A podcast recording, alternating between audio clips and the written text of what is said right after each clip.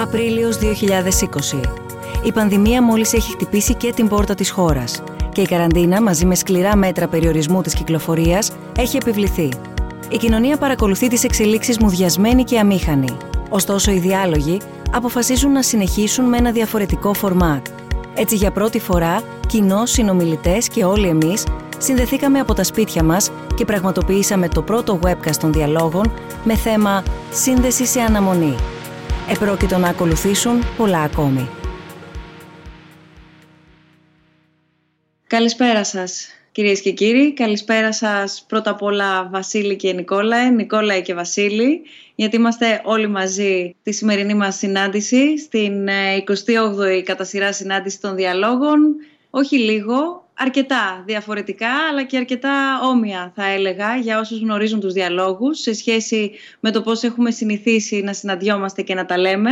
Θέλω λοιπόν να συστήσω σε όλους και όλες σας, αν και τους γνωρίζετε ήδη, τους δύο συνομιλητές μας σήμερα στους διαλόγους του Απριλίου και για την ακρίβεια στους διαλόγους αυτής της περίοδου. Θα σας εξηγήσω λίγο αργότερα τι εννοώ. Είναι ο Νικόλαος Χριστάκης και ευχαριστούμε πάρα πολύ για τη σύνδεση.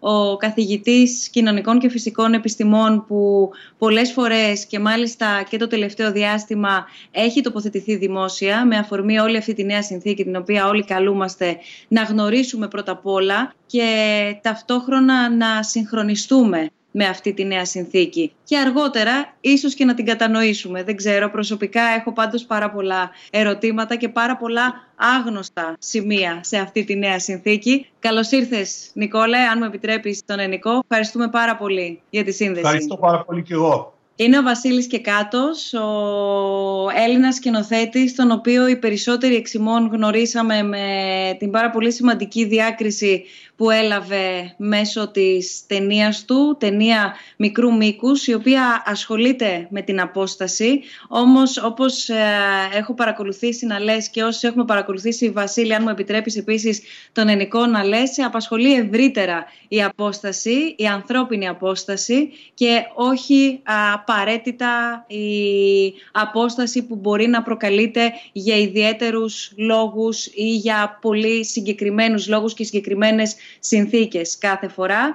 Οπότε, δεδομένου ότι βιώνουμε μία συνθήκη αποστασιοποίησης, νομίζω ότι έχεις να κομίσεις πάρα πολλά σε αυτή τη συζήτηση και να απαντήσεις ενδεχομένως ή να αυξήσεις τα ερωτήματα, γιατί νομίζω ότι γεννά πολλά, πάρα πολλά ερωτήματα όλη αυτή η περίοδο σε όλους μας. Καλώς ήρθες και σε ευχαριστούμε πάρα πολύ για τη σύνδεση και εσένα. Εγώ σας ευχαριστώ πολύ. Έλεγα νωρίτερα ότι συναντιόμαστε κάπως διαφορετικά, αλλά συναντιόμαστε. Και νομίζω ότι αυτό είναι το σημαντικότερο ότι οι διάλογοι είναι εδώ, οι συζητήσεις είναι εδώ, ενδεχομένως να είναι εδώ ε, και πολύ περισσότερο από ό,τι ήταν πριν, αν κρίνει κανείς από την προσωπική του ζωή, αν κρίνει κανείς από τα σπίτια μας, αν κρίνει κανείς από τα τηλέφωνά μας, αν κρίνει κανείς από τις οθόνες μας. Γιατί νομίζω ότι όλα αυτά αποτυπώνονται στην πλειοψηφία τους, στην καθημερινότητά μας μέσω μιας οθόνης καλό, κακό, σίγουρα καινούριο.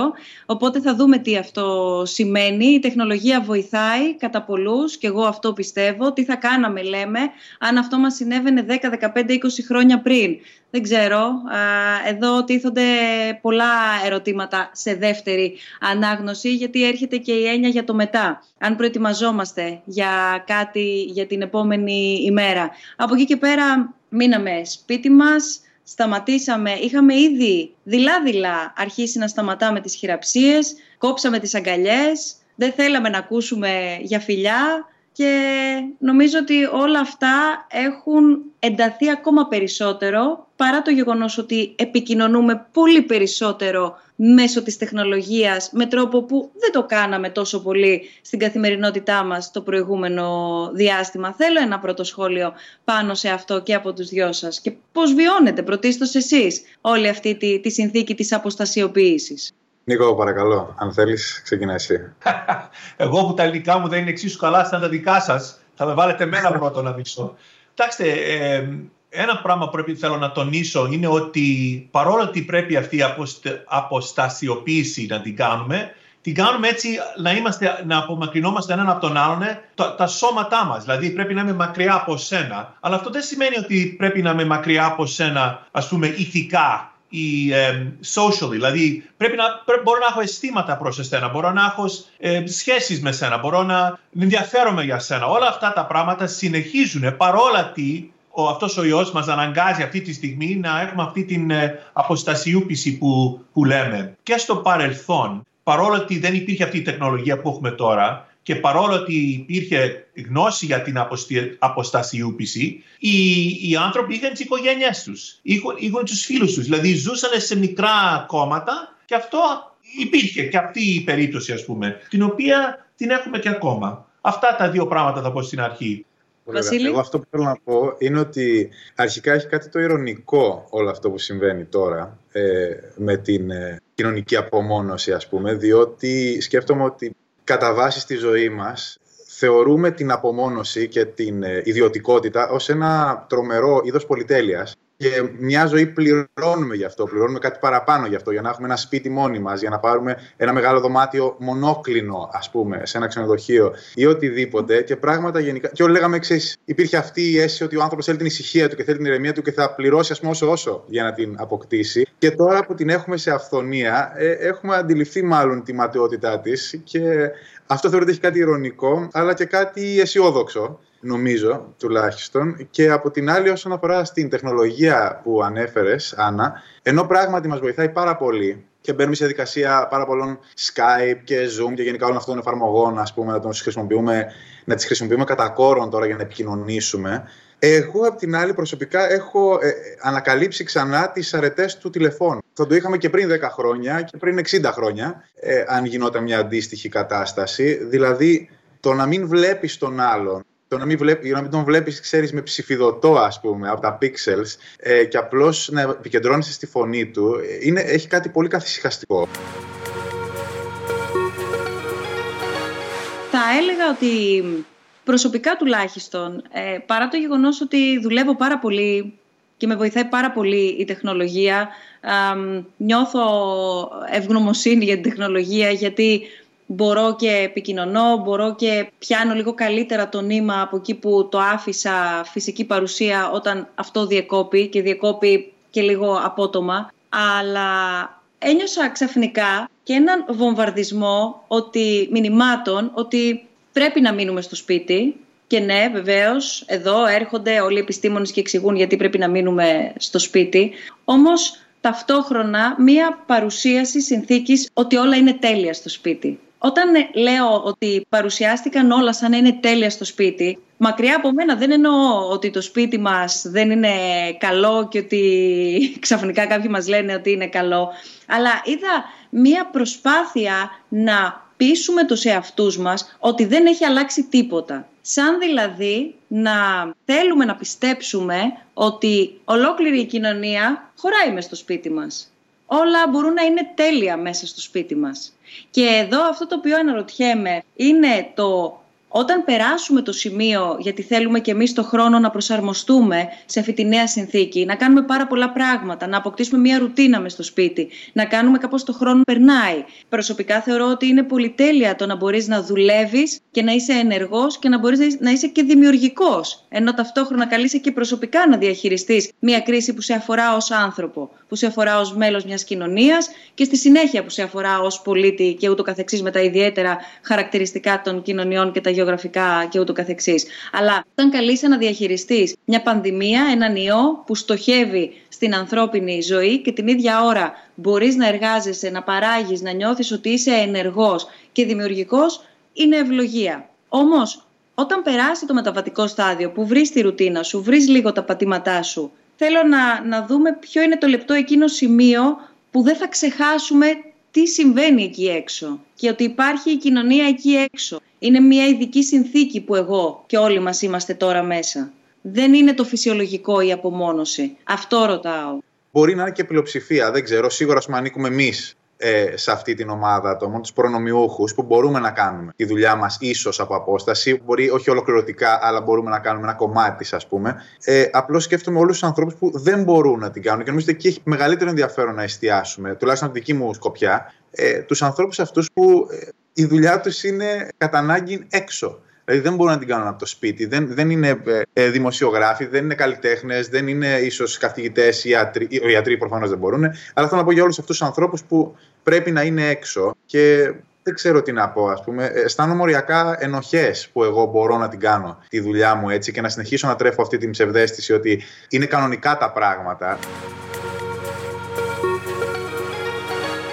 Λοιπόν, είναι πιθανόν ότι και εμείς τώρα που, που θεωρούμε την, ε, πώς το λέμε το handshake πάλι στα χειραψία, χειραψία που θεωρούμε τη χειραψία να είναι τα, κάτι το τελείως λογικό που υπάρχει παντού, ε, σε 100 χρόνια μπορούν να λένε κάποτε υπήρχε χειραψία, πια δεν υπάρχει. Το ότι δεν ξέρουμε πια ότι δεν είναι υγιής, ας πούμε. Σας το φέρνω απλώς ένα παράδειγμα αυτό. Δεν ξέρουμε πώς θα αλλάξει η κοινωνία. Αλλά ορισμένα πράγματα δεν θα αλλάξουν καθόλου. Η αγάπη, η φιλία, η, αυτό, η, θερμ, η θερμία ε, αγκαλιά κτλ, κτλ.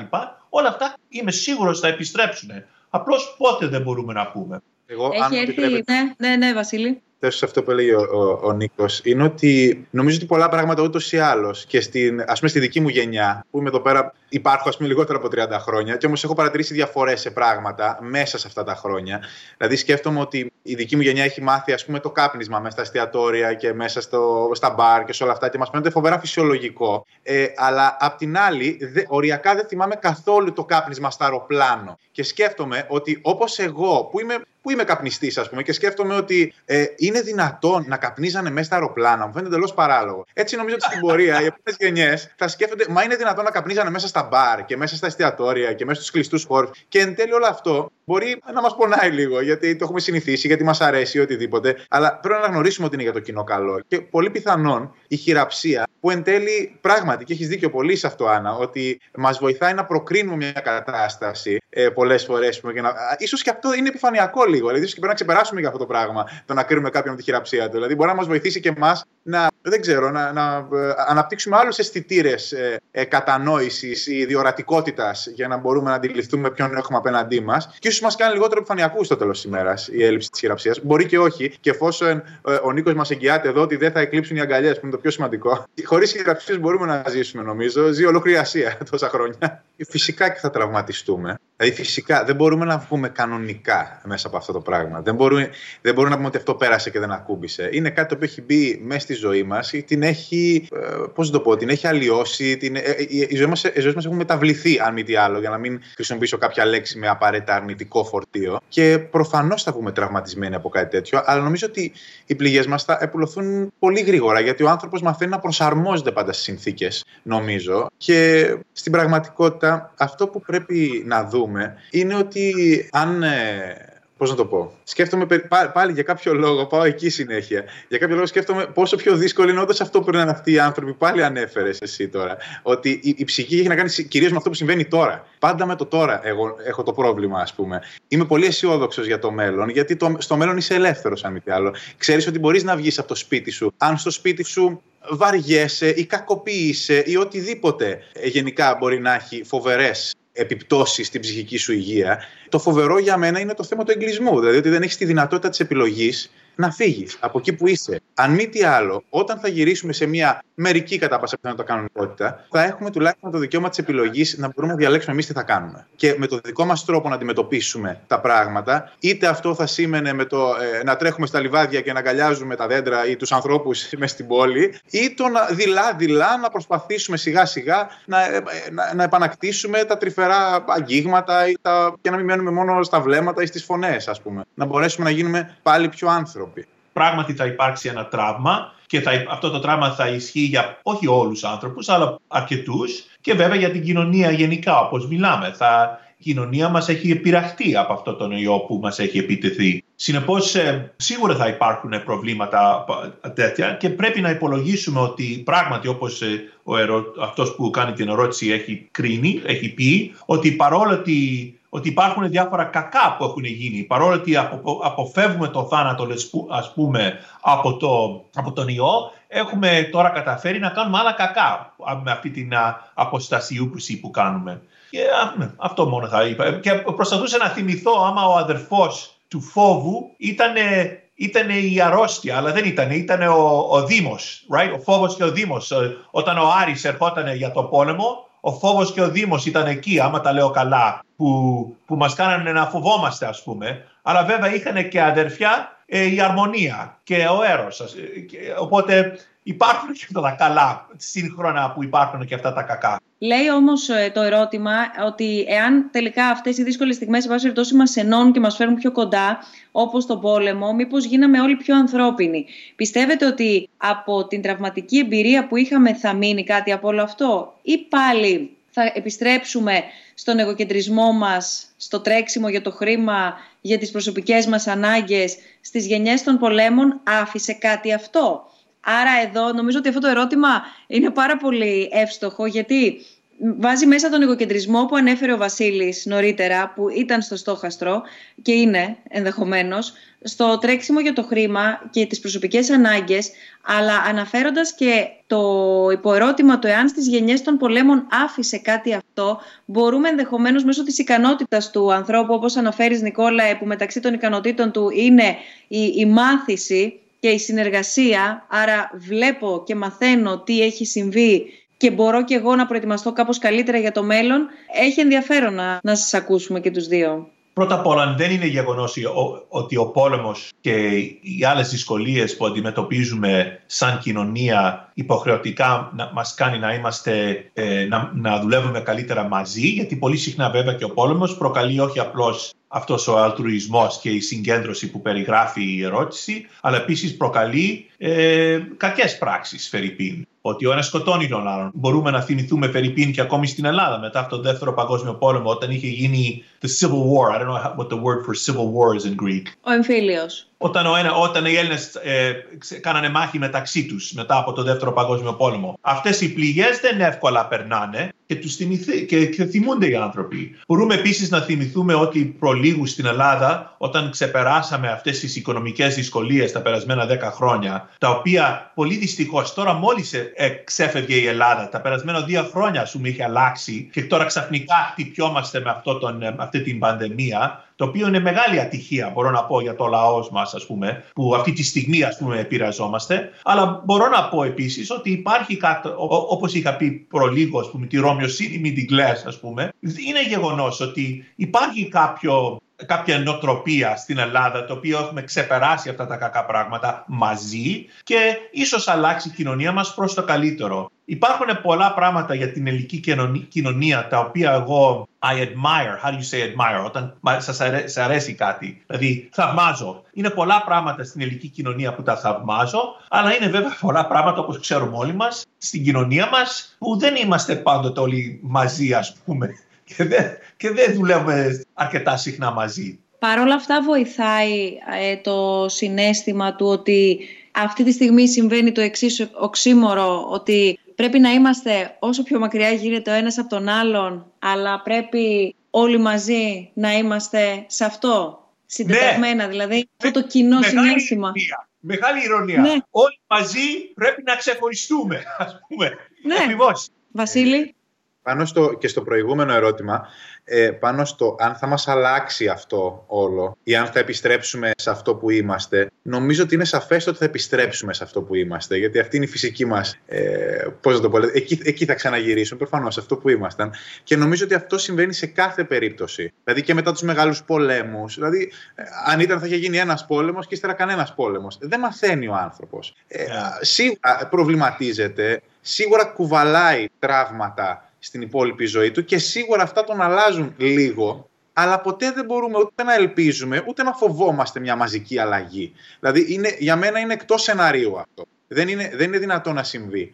Ε, Απλώς θα, θα αλλάζουν ίσως μερικά πράγματα, θα τα ξαναξεχνάμε, μετά θα, θα ξανακάνουμε όλα μαντάρα και θα ξαναγυρνάμε να σκεφτούμε γιατί. Αλλά δεν, θέλω να πω, το βλέπουμε αυτό το παράδειγμα σε, σε πάρα πολύ. Δηλαδή, μπορεί να συζητάμε τώρα, δεν ξέρω ποιον μπορεί να εκθέσω.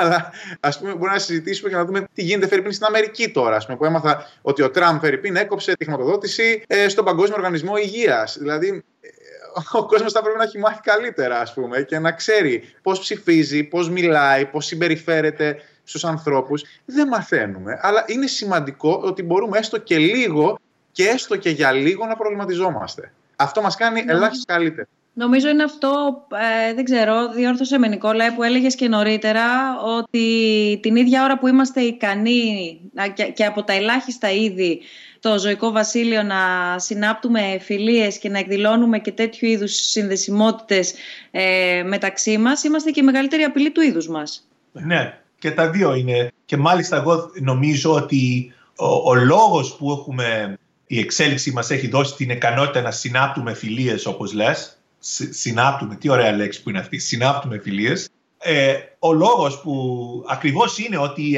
ότι άμα δεν το κάναμε αυτό θα είχαμε σκοτώσει ο έναν τον άλλον. Δηλαδή υποχρεωτικά η εξέλιξη μας έδωσε αυτή την ικανότητα ακριβώς γιατί αυτή ήταν η λύση του προβλήματος αυτή ήταν η λύση ότι ο ένας σκότωνε τον άλλον ε, πράγματι.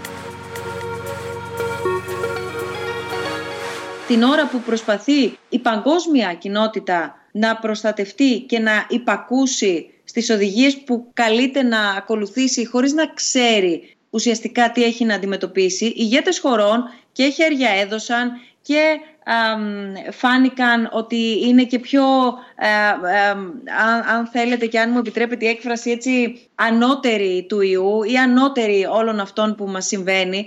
Άρα πώς να μην νιώσει εκεί ο άνθρωπος, ο πολίτης, ότι καλά, εγώ τώρα για να μην πω τη, τη βαριά τη λέξη, αλλά γιατί κάθομαι σπίτι μου; Εγώ τι είμαι δηλαδή; Πρέπει να έχουμε ως δεδομένο νομίζω ότι αρχικά δεν είμαστε όλοι ίσοι απέναντι στα πράγματα αυτά, απέναντι στα δεινά. Δηλαδή ένας πολιτικός αρχηγός θα έχει αρχικά μια...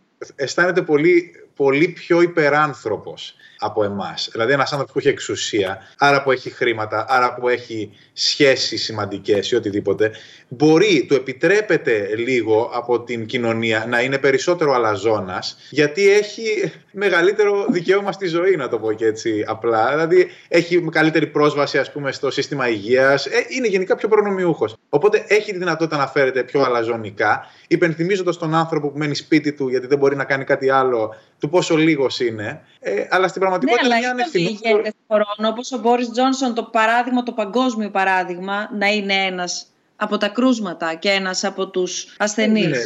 Με τον Μπόρις Τζόνσον, ας πούμε, μπήκε ο Μπόρις Τζόνσον μέσα, βγήκε ο Μπόρις Τζόνσον από μέσα. Δηλαδή θέλω να πω ότι αυτομάτως σκεφτείτε ότι υπάρχουν πόσοι άνθρωποι στην Αγγλία συγκεκριμένα που πεθάνανε σπίτι τους επειδή τηλεφωνούσαν και λέγανε ότι έχω τα συμπτώματα και του λένε Α, είναι ήπια, μείνε σπίτι σου και πέθανε. Ε, λοιπόν, προφανώς, όταν ανήκεις στους πραγματικούς ανθρώπους και έχεις όντως πιθανότητες να πεθάνεις, πρέπει να μείνεις σπίτι σου. Όταν δεν υπάρχουν πάρα πολλές πιθανότητες να πεθάνεις, γιατί είσαι απλά ισχυρός, έχεις τη δυνατότητα να δίνεις και χειραψίες. Αλλά αυτό είναι η κοινωνική ανισότητα η οποία απλώς υπογραμμίζεται αυτή τη στιγμή. Δεν είναι κάτι καινούριο. Δηλαδή, είναι κάτι το οποίο υπήρχε, υπάρχει και θα υπάρχει και μας υπενθυμίζεται με έναν αλαζονικό τρόπο μέσα από τα μίντια κάθε μέρα, βλέποντας ανθρώπους να συμπεριφέρονται σαν να μην συμβαίνει τίποτα. Γιατί μπορεί και όντως για αυτούς να μην συμβαίνει τίποτα. Η Ελλάδα έχει αυτή τη στιγμή αποφύγει. Αλλά αυτός ο ιός δεν τον έχουμε σκοτώσει τον ιό. Αυτός ο ιός υπάρχει και θα επιστρέψει δυστυχώς. Και οπότε δεν μπορούμε να πούμε, Α, αποφύγαμε εμείς, ας πούμε, είμαστε έξυπνοι εμείς οι Έλληνες, πονηροί όπως και στο παρελθόν και αποφύγαμε. Άμα αρχίσουμε πάλι, δυστυχώς είναι το γεγονός, άμα αρχίσουμε πάλι και κυκλοφορούμε στο δρόμο, θα επιστρέψει ο ιό. Οπότε το κράτος και η κοινωνία πρέπει να, είναι, πρέπει να εξακολουθούν να είναι πολύ, το παίρνουν πολύ σοβαρά αυτό το, το πράγμα. Και δεν νομίζω έτσι εύκολα θα έχουμε κανονικό καλοκαίρι στην Ελλάδα. Αυτό το πρόβλημα θα το αντιμετωπίζουμε για τα ερχόμενα δύο-τρία χρόνια. Και μόνο όταν υπάρξει εμβόλιο ή μόνο άμα αρκετοί αρρωστήσουν και έχουμε το λεγόμενο herd immunity, μόνο τότε θα μπορούμε ας πούμε, να επιστρέψουμε στη συνηθισμένη ζωή μας δυστυχώς. Οπότε δεν θέλουν αυτοί που το ακούνε τώρα αυτό και, και διαβάζουν ότι είναι μόνο 100 Έλληνες έχουν πεθάνει, το οποίο είναι μπορούμε να πούμε φανταστικό και απίστευτο που έχουμε αποφύγει. Αλλά λες ότι μπορεί να αλλάξει, δεν σημαίνει τίποτα. Μπορεί να αλλάξει εν μία νυχτή, ας πούμε. Ναι, απλώς είναι, είναι, είναι, είναι, it's amazing, είναι, είναι απίστευτο που έχουμε καταφέρει, πράγματι, αλλά δεν σημαίνει ότι μια και καλή τελειώσαμε το πρόβλημα. Διαβάζω παράλληλα τα ερωτήματα που έρχονται ε, και έχουν περάσει εντωμεταξύ και άλλα ερωτήματα τα οποία δεν προλαβαίνω και ζητώ συγγνώμη αν δεν έχουν απαντηθεί εντωμεταξύ από τη συζήτηση. Παρακαλώ πολύ να τα ξαναβλέπουμε και να τα επαναλαμβάνουμε. Εγώ θέλω να ρωτήσω πριν, ε, αναφέρθηκα στους αριθμούς που αυτούς τους αριθμούς παρακολουθούμε όλοι μας καθημερινά. Τους παρακολουθούμε με όποιο τρόπο μπορεί ο καθένας. Ε, είτε να συντονίζεται και να τους παρακολουθεί στο διαδίκτυο, είτε να επιλέγει την τηλεόραση ως μέσο, είτε να διαβάζει εφημερίδες. Υπάρχει και εδώ μια φοβία ως προς το φύλλο και τύπο. Εγώ θέλω να ρωτήσω πώς μια κοινωνία και πώς ο άνθρωπος ο ίδιος μπορεί να συμφιλιωθεί και μπορεί να κατανοήσει τόσο μεγάλο όγκο θανάτων ταυτόχρονα. Πώς μπορεί δηλαδή μια πολύ κοινωνία... Όταν περνάει η αρρώστια και σκοτώνει πολλούς την ίδια στιγμή, είναι πάντοτε καταστροφή αυτό. Και ορισμένοι λένε γιατί έχουμε καταστρέψει την οικονομία μας για να αποφύγουμε αυτό το θάνατο; Μπορώ να πω, άμα δεν είχαμε αποφύγει αυτό το θάνατο, πάλι θα είχε καταστρεφτεί η οικονομία μας. Τουλάχιστον τώρα δεν πεθάναμε. Δηλαδή, έχουμε καταστρέψει την οικονομία μας, αλλά τουλάχιστον έχουμε σώσει, ζω... σώσει ζωές, μου φαίνεται είναι η λέξη. We've saved lives.